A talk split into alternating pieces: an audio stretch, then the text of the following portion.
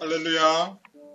5월 셋째 주일 예배에 참석하신 여러분을 영이신 하나님의 임재 가운데로 초대합니다. 진리의 영이신 성령님께서 이 시간 예배 가운데 우리를 진리로 인도하시고 참 지혜와 생명 되신 예수님께 존귀와 영광을 올려드리는 귀한 예배가 되기를 원합니다. 함께 기도하며 주님 앞으로 나아가시겠습니다.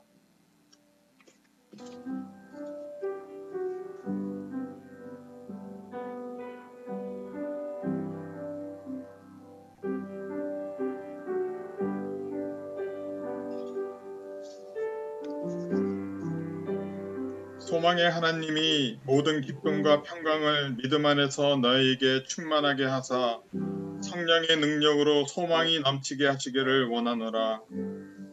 하나님 아버지 감사합니다. 성령님의 능력으로 우리 가운데 이 참되고 영원한 소망이 넘치게 하심을 감사드립니다. 이 시간 이 소망으로 이 세상을 넉넉하게 이기게 하시고 소망의 하나님이 우리에게 충만하게 주시는 기쁨과 평화가 가득 차게 하여 주시옵소서. 우리에게 믿음을 더하사 오늘도 내일도 영원히 주님 앞에 의로운 자로 살게 해 주시옵소서. 우리를 살리시고 지키시는 예수 그리스도 그 능력의 이름으로 기도했습니다. 아멘. 박래백 안수 집사님께서 대표 기도해 주시겠습니다. 다 같이 기도드리겠습니다. 존경과 찬양을 받으시기에 합당하신 하나님 아버지, 우리의 삶을 주관하시어 하나님 아버지의 자녀로 삼아주시고 주일 예배로 모일시켜 해주심에 무한한 감사와 영광을 드립니다. 눈에 보이지 않는 코로나 바이러스로 인해 정상적인 삶이 이루어지지 못하는 가운데서도 한 사람 한 사람의 영혼을 돌봐 주시고 한결같이 사랑해 주신 것을 감사드립니다. 하나님 아버지, 저희들의 몸된 교회를 위하여 기도드립니다. 저희 교회를 맨하탄에 세워주시고 오늘날까지 지켜주시며 영원 구원의 한 축을 담당할 수 있게 해주심에 무한한 감사를 드립니다. 코로나 바이러스로 인해 오랫동안 함께 모이지 모여서 예배를 드리지 못하고 있습니다. 저희 그리터기 교회에 크신 능력과 축복, 축복을 허락하셔서 새로운 환경에서 복음의 기쁜 소식을 만천하에 전하는 큰 사명 담당하게 하여 주시기를 간절히 기도드립니다. 그리고 교회에 세워주신 여러 기관을 위하여 기도드립니다. 역할과 사명을 충실히 담당할 수 있도록 여러 기관을 세워주셨사오니 각 기관을 지켜주시고 책임 맡은 자들에게 지혜와 힘을 주셔서 영혼 구원에 크게 쓰임 받게 해 주시기를 간구드립니다. 성령으로 저희와 함께 하신 하나님 아버지, 오늘 주님의 귀한 말씀을 증거하실 목사님께 신령한 능력과 성령으로 충만하게 하여 주시옵소서. 또한 목사님과 가족의 건강과 안전을 지켜주시고 말씀을 통해 주님의 영광이 드러나게 하여 주시기를 기도드립니다. 예배에 참석한 모든 성도들을 축복하여 주시기를 기도드립니다. 코로나 바이러스로 인해 부모나 형제, 가족을 잃거나 정신적으로 물질적으로 어려움을 겪고 있는 성도들을 기억해 주시고 위로해 주시기를 원합니다. 여러 사정으로 인해 예배에 참석하지 못한 사랑하는 성도들을 기억해 주시고 다음에는 나와서 함께 은혜 나눌 수 있는 기회 주시기를 기도드립니다. 코로나 바이러스의 고통 속에서도 하나님 아버지를 더욱더 사랑할 수 있는 성도 한 사람 한 사람으로 만들어 주시기를 기도드립니다. 그리고 찬양으로 영광 돌리는 찬양대와 찬양팀의 찬양을 기쁘게 받아 주시옵소서. 모든 대원들에게 크신 은혜를 허락하셔 주시고 축복해 주시기를 기도드립니다. 이 시간에도 세계 곳곳에서 여러 나라에서 하나님 아버지를 증거하고 있는 모든 선교사들을 기억해 주시고 성령으로 함께 하셔서 안전을 지켜 주시며 그들을 통해 성령의 뜨거운 전도와 복음의 역사가 일어나게 하여 주시기를 기도드립니다. 오늘 이 예배를 온전히 주장하여 주시옵소서. 처음부터 마치는 시간까지 주님께서 인도해 주시, 주시옵시고 모든 예배 순서를 주님께 맡기오며 이 모든 말씀 우리의 삶의 주관자이신 예수 그리스도 이름으로 기도드립니다. 아멘. 오늘 주님이 주시는 말씀은 사도행전 10장 33절에서 48절 말씀이 되겠습니다. 사도행전 10장 33절에서 48절 말씀입니다. 제가 봉독해 드리겠습니다. 내가 곧 당신에게 사람을 보내었는데 오셨으니 잘하였나이다. 이제 우리는 주께서 당신에게 명하신 모든 것을 듣고자 하여 다 하느님 앞에 있나이다. 베드로가 입을 열어 말하되 내가 참으로 하나님은 사람의 외모를 보지 아니하시고 각 나라 중 하나님을 경외하며 의를 행하는 사람은 다 받으시는 줄 깨달았도다. 만유의 주 되신 예수 그리스도로 말미암아 화평의 복음을 전하사 이스라엘 자손들에게 보내신 말씀 곧 요한이 그 세례를 반포한 후에 갈릴리에서 시작하여 온 유대에 두루 전파된 그것을 너희도 알거니와 하나님이 나사렛 예수에게 성령과 능력을 기름 붓듯 하셨음에 그가 두루 다니시며 선한 일을 행하시고 마귀에게 눌린 모든 사람을 고치셨으니 이는 하나님이 함께 하셨음이라. 우리는 유대인이 땅과 예루살렘에서 그가 행하신 모든 일의 증인이라. 그를 그들이 나무에 달아 죽였으나 하나님이 사흘 만에 다시 살리사 나타나시되 모든 백성에게 하신 것이 아니요 오직 미리 택하신 증인 곧 죽은 자 가운데서 부활하신 후 그를 모시고 음식을 먹은 우리에게 하신 것이라. 우리에게 명하사 백성에게 전도하되 하나님이 살아있는 자와 죽은 자의 재판장으로 정하신 자가 곧 이 사람인 것을 증언하게 하셨고 그에 대하여 모든 선지자도 증언하되 그를 믿는 사람들이 다 그의 이름을 힘입어 죄 사함을 받는다 하였느니라 베드로가 이 말을 할 때 성령이 모든 말씀 듣는 모든 사람에게 내려오시니 베드로와 함께 온 할례 받은 신자들이 이방인들에게도 성령 부어 주심으로 말미암아 놀라니 이는 방언을 말하며 하나님 높임을 들음이러라. 이에 베드로가 이르되 이 사람들이 우리와 같이 성령을 받았으니 누가 능히 물로 세례 베품을 금하리와 하고 명하여 예수 그리스도의 이름으로 세례를 베풀라 하니라. 그들이 베드로에게 며칠 더 머물기를 청하니라. 아멘.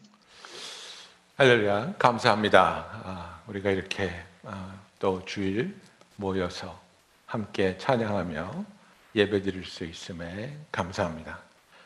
아, 다음 다음 주일이 아, 오순절 성령 강림 주일입니다. 그래서 오늘부터 성령님이 임하실 때 일어나는 일들, 정말 성령님이 얼마나 소중한 하나님께서 우리에게 주시는 놀라운 선물인지 우리가 알아가며 성령님을 사모하며 성령님을 우리의 삶에 초대하고 인정하며 그의 뜻에 따르고 순종하는 삶을 살아가는 저와 여러분이 되기를 원합니다.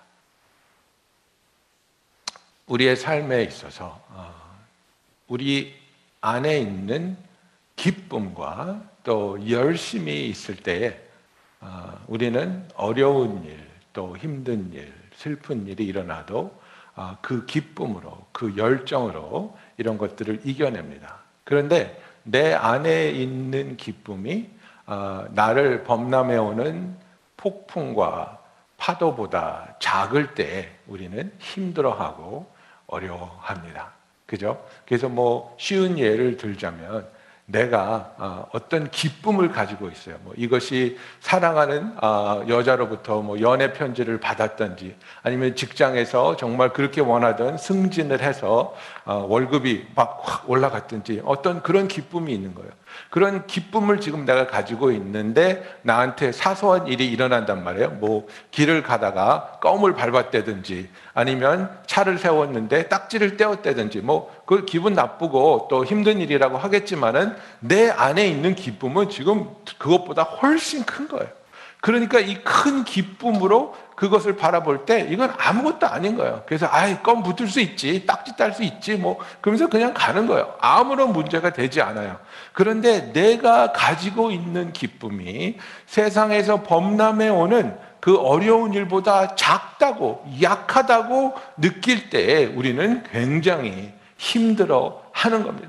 그래서 우리가 내 마음 속에서 나를 만족시키고 나를 안전하다고 느끼게 해주고 나를 기쁜 사람으로 여길 수 있게 해주는 그 기쁨의 요소가 무엇인지를 우리는 생각해 봐야 되는 것입니다. 만일 이것이 약해질 수 있고 없어질 수 있고 빼앗길 수 있는 것이라면 우리는 그 기쁨을 의지할 수 없겠죠. 왜? 언제든지 없어질 수 있고 쇠약할 수 있고 빼앗길 수 있다면 이것이 없어질까봐 쇠약할까봐 또 빼앗길까봐 전전긍긍 하겠죠. 그러나 만일 우리 안에 자리 잡고 있는 확고한 그 기쁨이 절대로 줄어들지 않고 절대로 쇠약하지 않고 빼앗길 수 없는 기쁨이라면 그리고 그것이 이 세상에서 일어날 수 있는 그 어떤 어려움과 또 어떤 실망과 힘든 일보다도 강력한 그런 기쁨이라면 우리는 이 세상을 향해 나아가면서 그 어떤 일도 두려워하지 않을 수 있겠지요.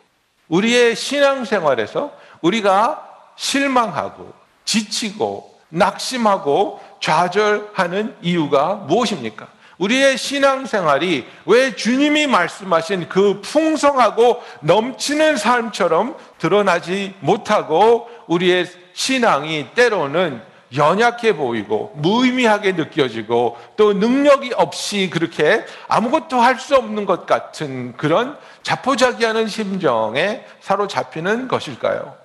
여러분, 답은 하나입니다.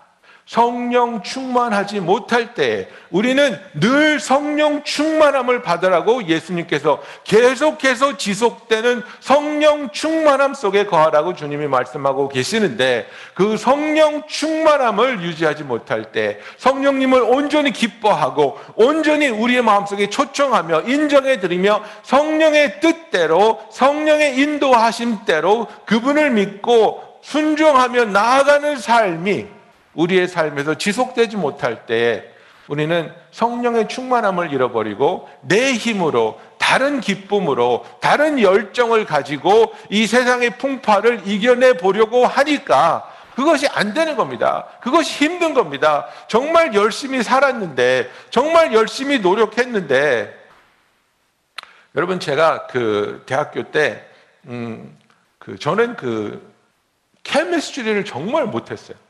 아, 화학인가요? 케미스트리를 정말 못했는데 어, 다른 친구들을 하고 보면은 걔네들은 대충 하는 것 같은데 시험 점수가 잘 나오는 거예요. 그래서 정말 이를 꽉 물었어요. 그리고 절치부심하고 정말 그 책에 있는 문제란 문제는 다 풀고 공식을 달달달달 다 외우고 정말 그 하늘을 우러러봐서 한 점의 부끄러움이 없을 정도로 최선을 다해서 공부했어요. 정말 정말 눈물 나는 그런 공부를 아, 했어요. 파이널을 위해서. 근데 시험지를 딱 받아봤는데 첫 번째 장은 괜찮은데 두 번째 장을 넘기면서 이게 하얘지는 거예요. 생각도 안 나고 이해도 안 되고 뭘 물어보는지도 모르겠고 그래서 정말 정말 나는 열심히 했는데 최선의 노력을 다 했는데 결과는 아, 권총 차는 것을 간신히 아, 모면하는 그런 정도였어요. 얼마나 실망이 되고 얼마나 낙심이 됩니까? 여러분, 우리의 삶에 있어서 내가 나의 부부 관계를 향한 나의 마음과 나의 노력이 있습니다. 나와 자녀 관계를 향한 나의 생각이 있고 바람이 있고 또 노력이 있습니다.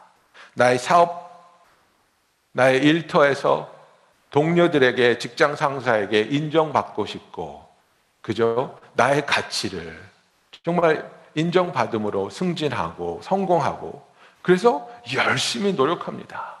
정말 최선을 다해서 우리가 쏟아 부을 수도 있습니다. 그런데 많은 경우에 우리의 노력만 가지고는 부족할 때가 있다는 겁니다. 나는 정말 열심히 사랑하는 것 같은데, 정말 열심히 노력하고 대화하고 섬기려고 하는 것 같은데, 관계가 자꾸만 삐걱거리고 오해가 생기고 문제가 일어나고 왜 화해가 되지 않는 걸까? 왜 용서가 되지 않는 걸까? 왜 치유가 일어나지 않는 걸까? 여러분, 그것은 바로 우리의 힘으로 할 수 없는 영역, 우리의 노력으로 되지 않는 부분이 분명히 있다는 것입니다.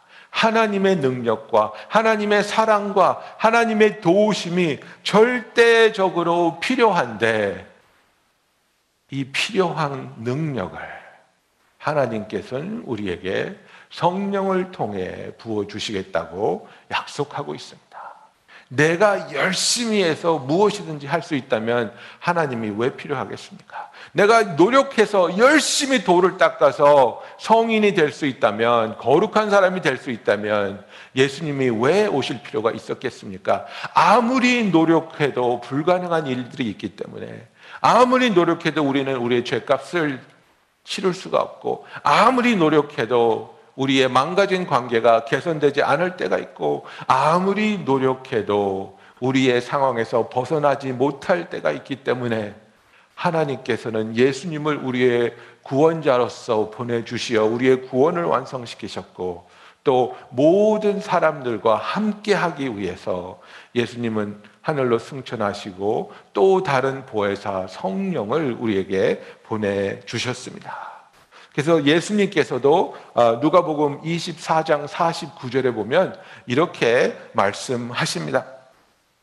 볼지어다 내가 내 아버지께서 약속하신 것을 너희에게 보내리니 너희는 위로부터 능력으로 입혀질 때까지 이 성에 머물라 하시니라 그랬습니다. Stay in the city until you are clothed with power from on high 이렇게 말하고 있습니다.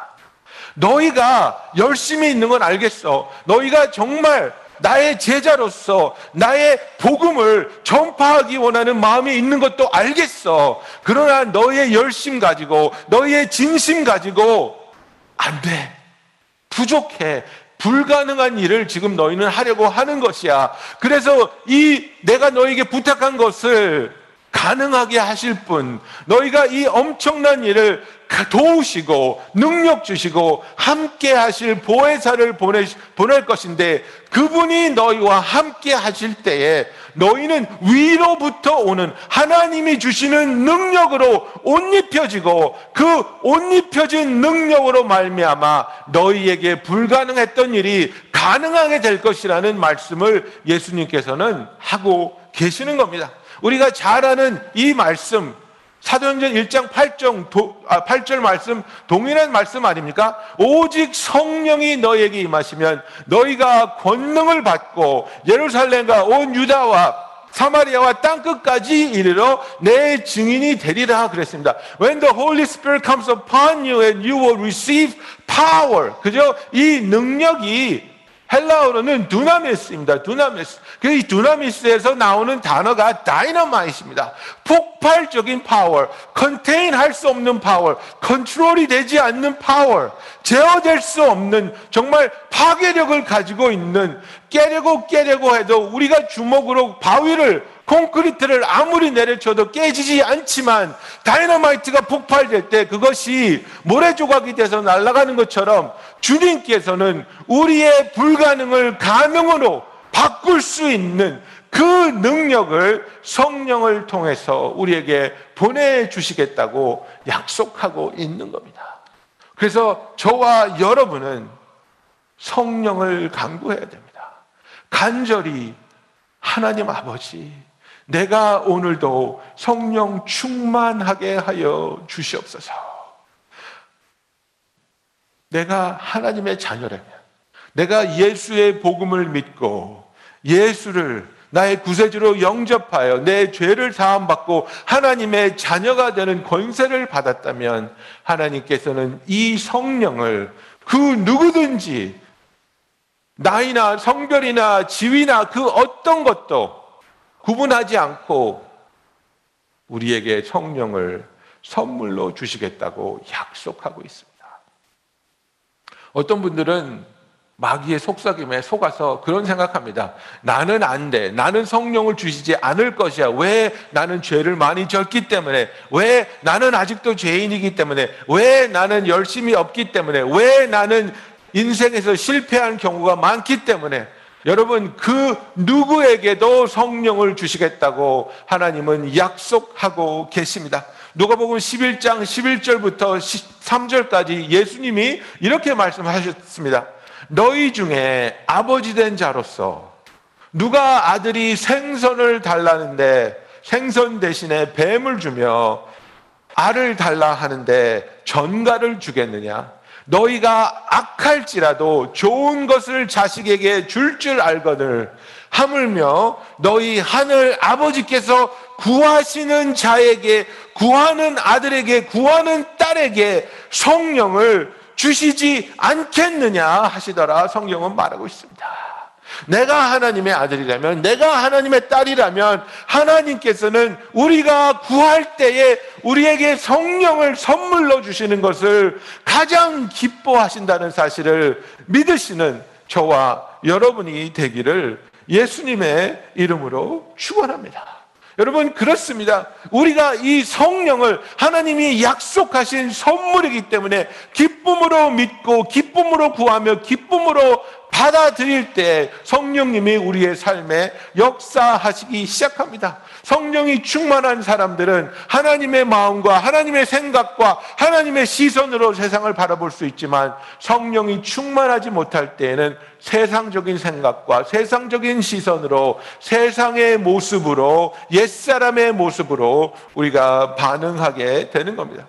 여러분, 우리가 성령 충만하지 못할 때에 기쁨을 잃어버리는 것입니다. 우리가 잘 아는 성령의 그 열매, 하나의 열매지만은 아홉 가지로 구분할 수 있는 그 열매, 그 열매는 하나님 안에서 우리가 누릴 수 있는 기쁨입니다. 사랑과 희락. 이 기쁨을 말하고 있습니다. 정말 내가 하나님 안에서 사랑을 충만하게 체험하고 하나님 안에서 정말 이 기쁨을 넘치도록 체험한다는 것.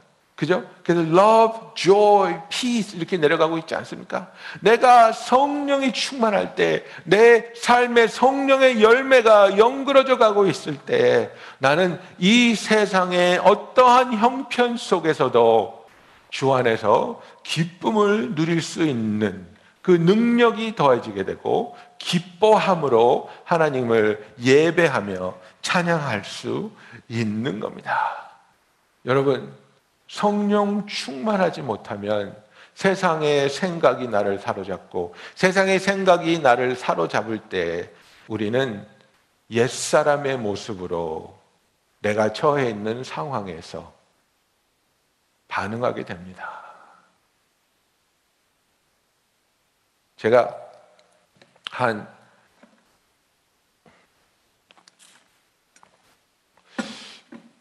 그루터기 오기 전이었으니까 한 6년 된 것 같아요.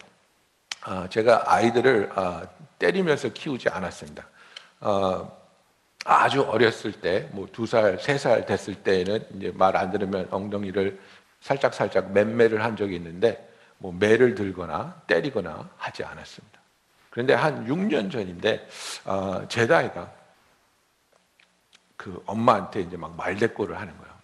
굉장히 좀 못된 마음을 가지고 있었던 것 같아요. 막 말대꾸하고 굉장히 어, 사춘기가 일찍 왔는지 그럴 때가 있었어요. 근데 제가 그때 어, 굉장히 그 성령 충만하지 못했던 것 같아요. 그냥 모든 것이 좀 불만족스러웠고 어, 기쁨이 없었고 짜증 나고 그런 상황인데 그 나한테 한 게 아니고 이제 엄마하고 그런 일이 있었는데 내가 그걸 보면서 막 화가 막 나고 피가 막 거꾸로 도는 거예요. 그래서 걔한테 달려들어 가지고 주먹을 들고 이렇게 때릴 신용을 하면서 너 엄마한테 뭐라 그랬어 이러는데 얘 얼굴이 막 하얘지면서 한 번도 경험하지 못했던 그 아빠의 폭력적인 모습을 보면서 막 눈이 막 확 확장되면서 놀라고 두려움이 막 얼굴에 확 퍼져나가는데 마음이 너무 아픈 거예요.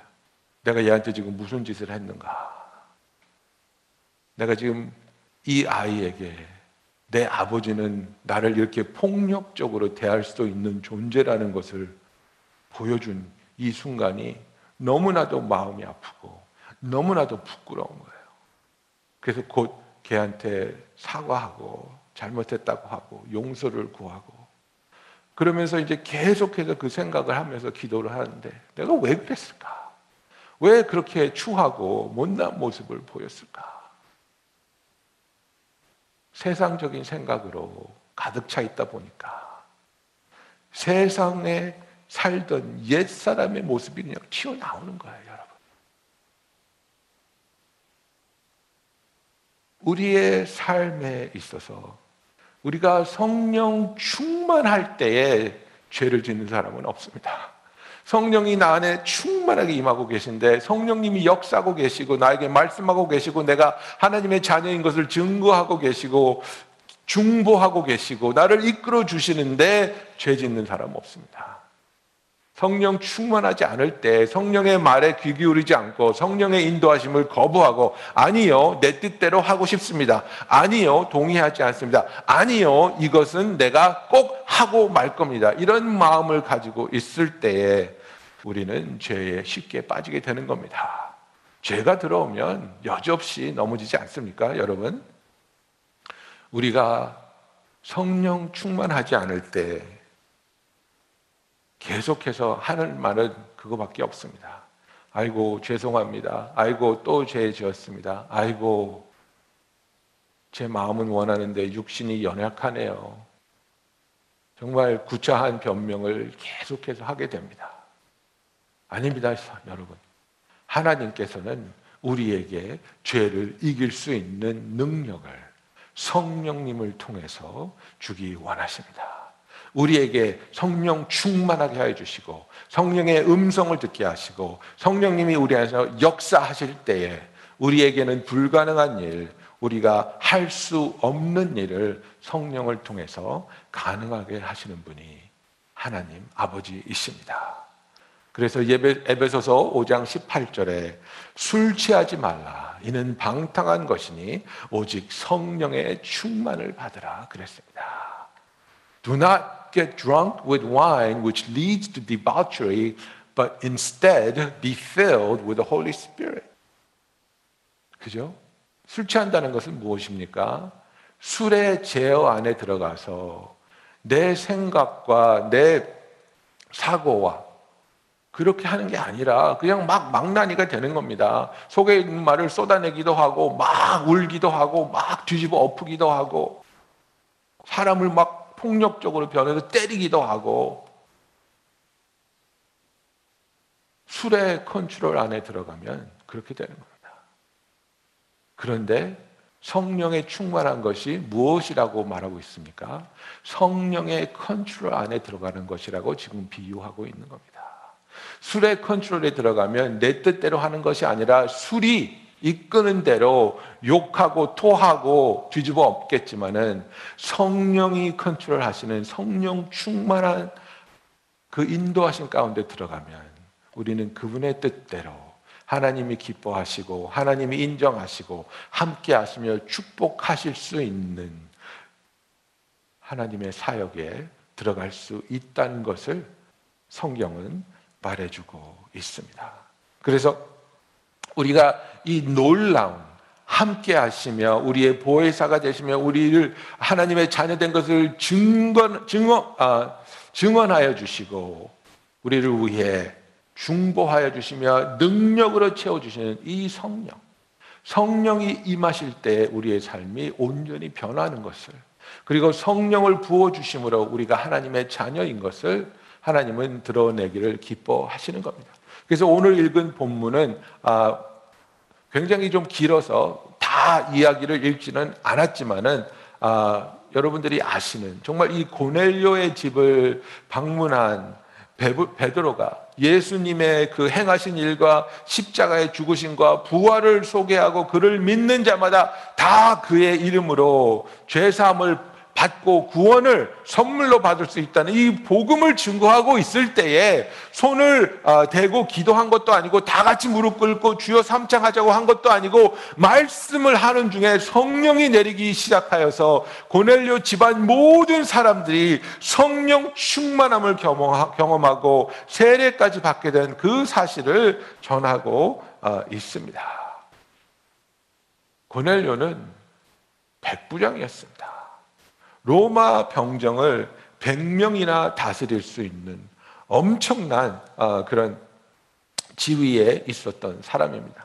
그러나 고넬료는 겸손했고 자기가 그 다스리고 통치하는 곳에 있는 유대인들을 업신여기거나 귀찮아하지 않았고 신실하게 그들을 사랑하였으며 섬겼으며 자기에게 주어진 어토리티를 자기를 위해서 쓴 것이 아니라 자기에게 맡겨진 백성들을 섬기는 데 쓰고 있었던 가난한 자를 구제하며 기도하며 하나님이 누군지는 몰랐지만 그 하나님을 향한 갈증 정말 그 우리 영혼 속에 하나님이 심어 놓으신 본능적인 하나님을 향한 갈증을 이는 깨닫고 그것을 위해서 하나님께 늘 기도하고 있었던 사람입니다.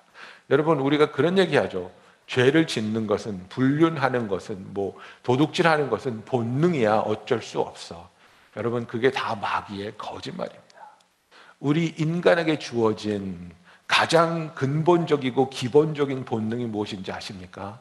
하나님을 만나고 하나님께 되돌아가며 하나님께 사랑받는 것이 우리의 근본적인 본능입니다.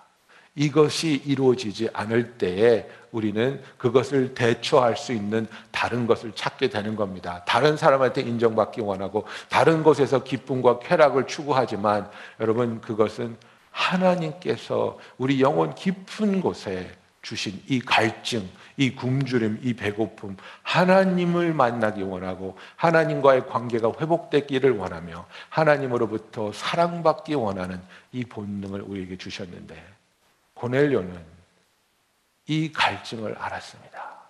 그래서 기도하는 중에 하나님이 천사를 보내셔 베드로를 불러서 말씀을 들어라. 정말 상상도 할 수 없는 일입니다. 그 당시에 요새도 정통파 유대인들은 절대로 이방인 집에 들어가지 않습니다. 부정하게 될까봐. 그런데 베드로를 부르고 있습니다. 베드로가 안 가려고 그랬습니다. 근데 하나님께서 환상을 보여주시면서 부정한 짐승들을 보따리에 싸서 내리면서 이것을 잡아 먹으라 그랬습니다. Kill and eat. 아, 나는 먹을 수 없습니다. 이렇게 부정한 음식 먹을 수 없습니다. 그랬는데 하나님이 계속해서 강권하시니까 아, 이게 정말 무슨 일인가. 하나님이 나에게 무엇을 말씀하고 있구나 생각하고 있을 때에 보낸 자들이 와서 고넬료가 초청하고 있습니다. 그죠? 고넬료를 만나러 왔습니다. 그래서 사도행전 10장 24절에 보면 이튿날 일어나 그들과 함께 갈색 요바에서 온 어떤 형제들도 함께 가니라. 이튿날 가이사랴에 들어가니 고넬료가 그의 친척과 가까운 친구들을 모아 기다리더니 그는 하나님을 향한 갈증이 너무나도 간절했고 자기만 들어야 하는 것이 아니라 이 소중한 말씀을 자기가 사랑하는 친지들과 또 친구들을 다 모아서 하나님의 사람이 와서 이 복음을 전해주기를 간절히 기다리고 있었습니다. 25절 보십시오. 마침 베드로가 들어올 때에 고넬료가 맞아 발 앞에 엎드려 절하니 베드로가 일으켜 이르되 일어서라 나도 사람이라 하고 그죠? 로마의 백부장이 한낱 어부였던 유대인에게 엎드려 절한다는 것 여러분 상상도 할 수 없는 이야기입니다. 꿈에서도 일어나지 않을 그런 일입니다. 그러나 고넬료는 그렇게 간절했고 그렇게 겸손했습니다. 하나님의 말씀을 사모하며 하나님께 나와 정말 나의 최선을 다해 우리의 노력으로 우리가 의를 얻는 것은 아니지만 여러분 그러나 우리의 준비하는 마음이 내가 얼마나 열심으로 얼마나 간절하게 이것을 원하고 있는지 드러내게 한다는 것입니다. 여러분 직장에 아, 이력서를 내보신 적이 있습니까? 그리고 그것으로 인해서 면담을 보신 적이 있습니까? 우리가 어떻게 합니까? 정말 좋은 종이에 정말 좋은 프로페셔널하게 느끼는 아, 보이는 그런 펀트를 찾아가지고 정말 타이포 하나도 없이 정말 점검하고 점검하고 깨끗하게 질서정연하게 정말 내가 무엇을 배웠고 무엇을 할 수 있고 경험이 무엇이고 어떤 것을 찾고 있는지 정말 그 사람들의 마음에 쏙 들게 하기 위해서 노력하지 않습니까? 그리고 인터뷰할 때 깨끗하게 정말 나의 최선을 다해서 깔끔하게 말쑥하게 정장을 차려 입고 모든 예의를 동원해서 대화하고 그리고 인터뷰가 끝나면 또 전화해서 나의, 나와 인터뷰해 주셔서 정말 감사합니다. I really appreciate the opportunity that you given. 뭐 이런 거 다 하지 않습니까? 그게 아부하는 겁니까? 아니죠. 내가 이 정도로 간절함이 있습니다를 드러내는 것 아니겠습니까? 여러분 예배에 나오는 것도 그렇습니다. 우리가 특히 이렇게 비데오를 통해서 온라인을 통해서 예배 볼 때 우리가 더 우리 자신을 조금 어, 채찍질하면서 열심히 해야 됩니다. 에이 비데오 끄고 그냥 파자마로 침대에 누워서 카우치에서 그냥 그렇게 하지 마시고 주일날 나올 때보다 더 깔끔하게 더 말쑥하게 옷 차려 입으시고 준비하시고 간절한 마음으로 내가 최선을 다해서 예배를 드려야지. 내가 최선을 다해서 정말 내 마음에 있는 이 갈급한 마음, 고넬료가 그 간절히 간절히 원해서 그 간절함을 보시고 하나님이 천사를 보내서 베드로와 연결까지 해주신 그 하나님의 은혜를 보십시오. 나는 정말 얼마나 간절하게 하나님으로부터 은혜를 구하고 있는가. 나는 정말 얼마나 간절히 성령님이 내 안에 충만하게 거하시며 나를 인도하기를 원하시는가? 나의 마음에 있어서 예배에 임하는 내 모습이 하나님께 기도하는 내 열정이 그 열정 때문에 하나님이 움직이는 게 아니라 나의 진심을 보시는 하나님입니다. 여러분, 내가 진심으로 내 자신에게, 나의 영혼에게, 나의 육신에게 뭡니까? 설득시켜야 되는 겁니다. 육신아, 잘 들어라. 나는 하나님을 간절히 원하기 때문에 앞으로 3일 동안 금식할 것이야. 육신이 놀래죠. 뭐라고? 뭔 소리야? 밥을 왜 안 먹어? 미쳤어? 밥 줘. 육신은 이렇게 합니다. 저도 인간인지라 금식을 싫어하고 힘들어 합니다. 그리고 금식을 하겠다고 작정하는 순간부터 배가 더 고프다고 느껴집니다. 육신이 반항하는 거거든요. 너는 나를 이길 수 없어. 나, 내가 너를 다스릴 거야. 내 육신의 본능대로 너를, 너를 다스릴 테니까 까불지 말고 밥 달라 그럴 때 밥 먹고 눕고 싶다고 그럴 때 눕고 자고 싶다 그럴 때 자. 육신이 주장하는 겁니다. 여러분, 우리는 그걸 넘어서야 되는 영적인 존재입니다. 우리가 육신에게 끌려다니는 신앙생활을 하는 게 아니라 영적인 존재로서 육신에게 명령해야 됩니다. 너는 잠잠고 있어. 나는 하나님을 간절히 원하고 하나님을 사랑하고 성령 충만한 간절함이 있기 때문에 먹는 것보다 하나님을 만나는 게 중요해. 지금 쉬는 것보다 무릎 꿇고 기도하는 게 중요해.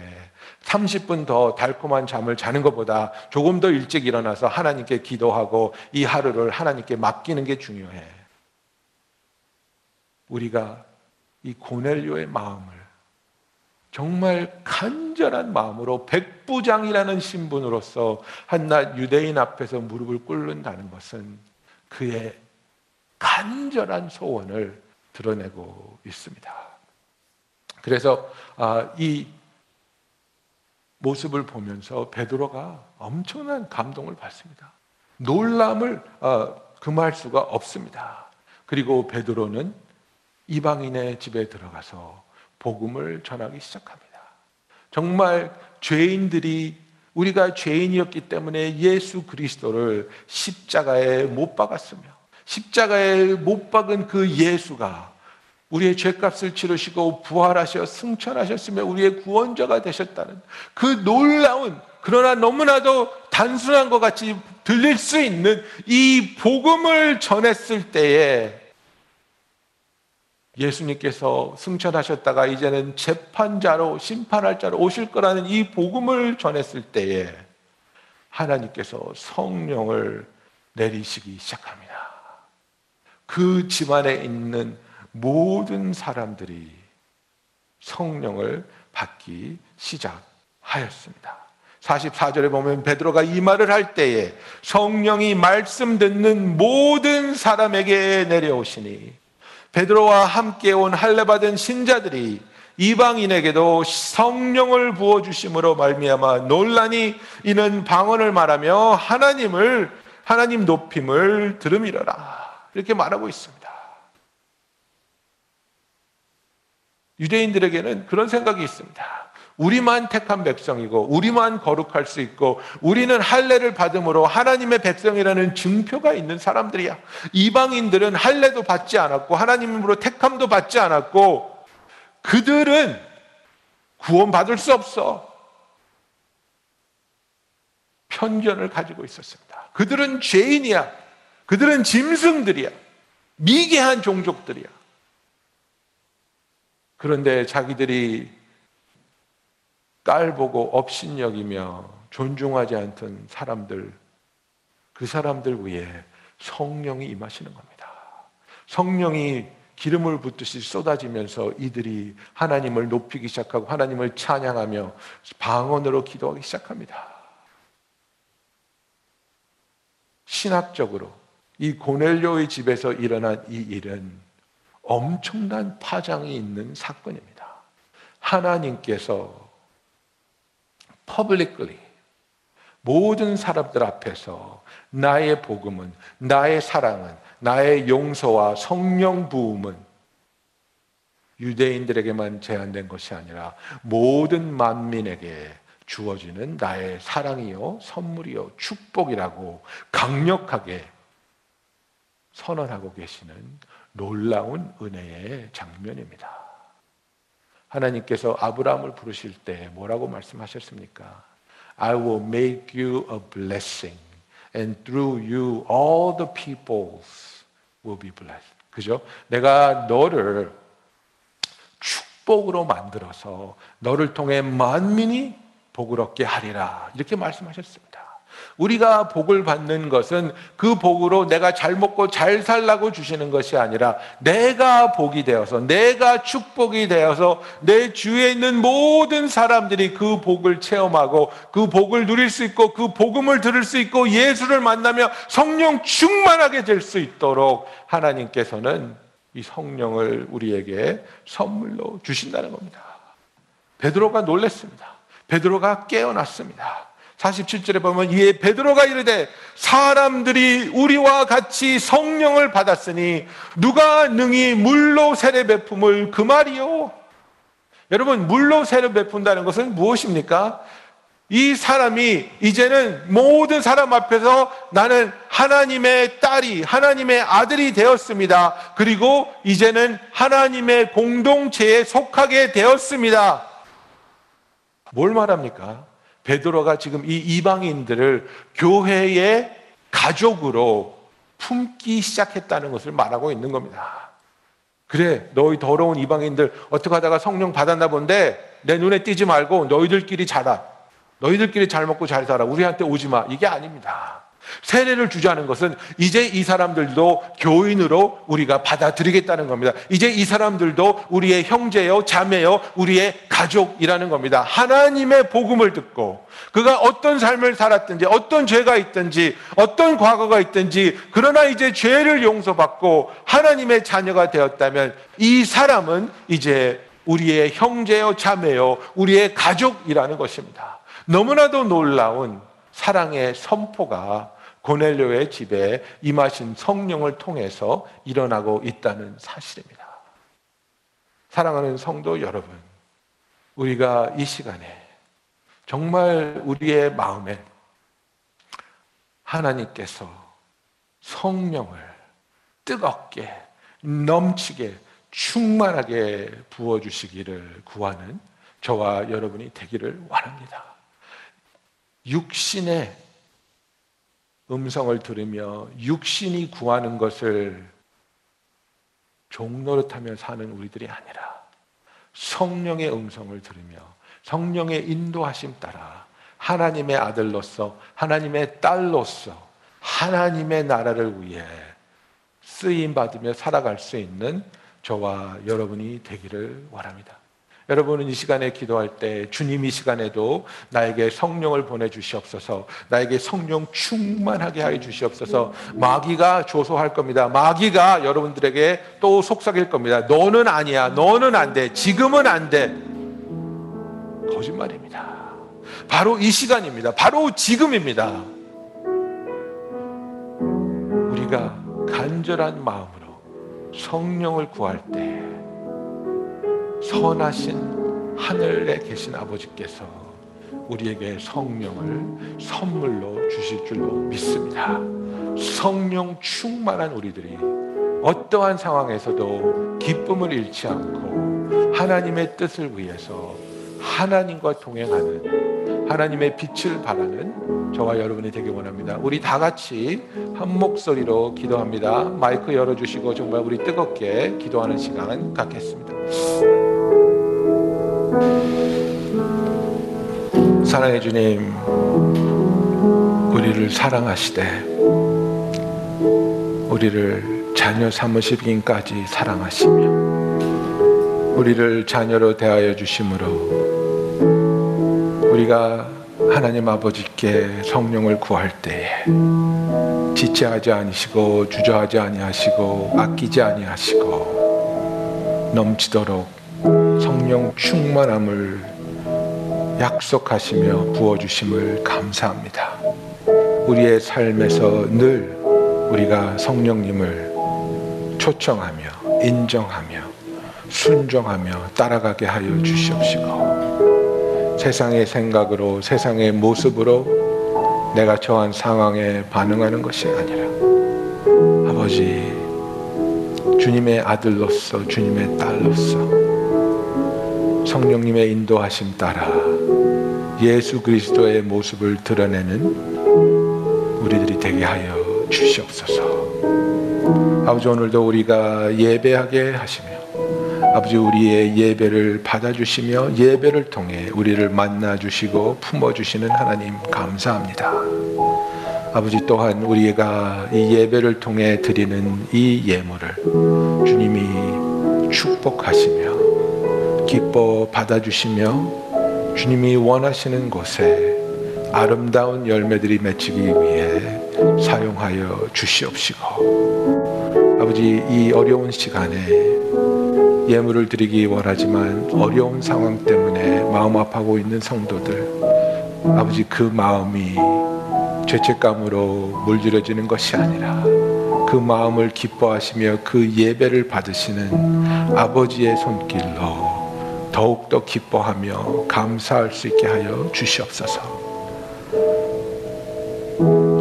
우리의 삶 자체가 우리가 살아가는 순간순간이 하나님께 드리는 예물이 되기를 원합니다. 이제는 우리 주 예수 그리스도의 은혜와 하나님 아버지의 사랑과 성령의 감화 감동하시며 우리를 충만케 하심이 성령 충만함을 간절히 구하는 모든 성도들 위해 지금부터 영원토록 함께 하실지어다. 아멘.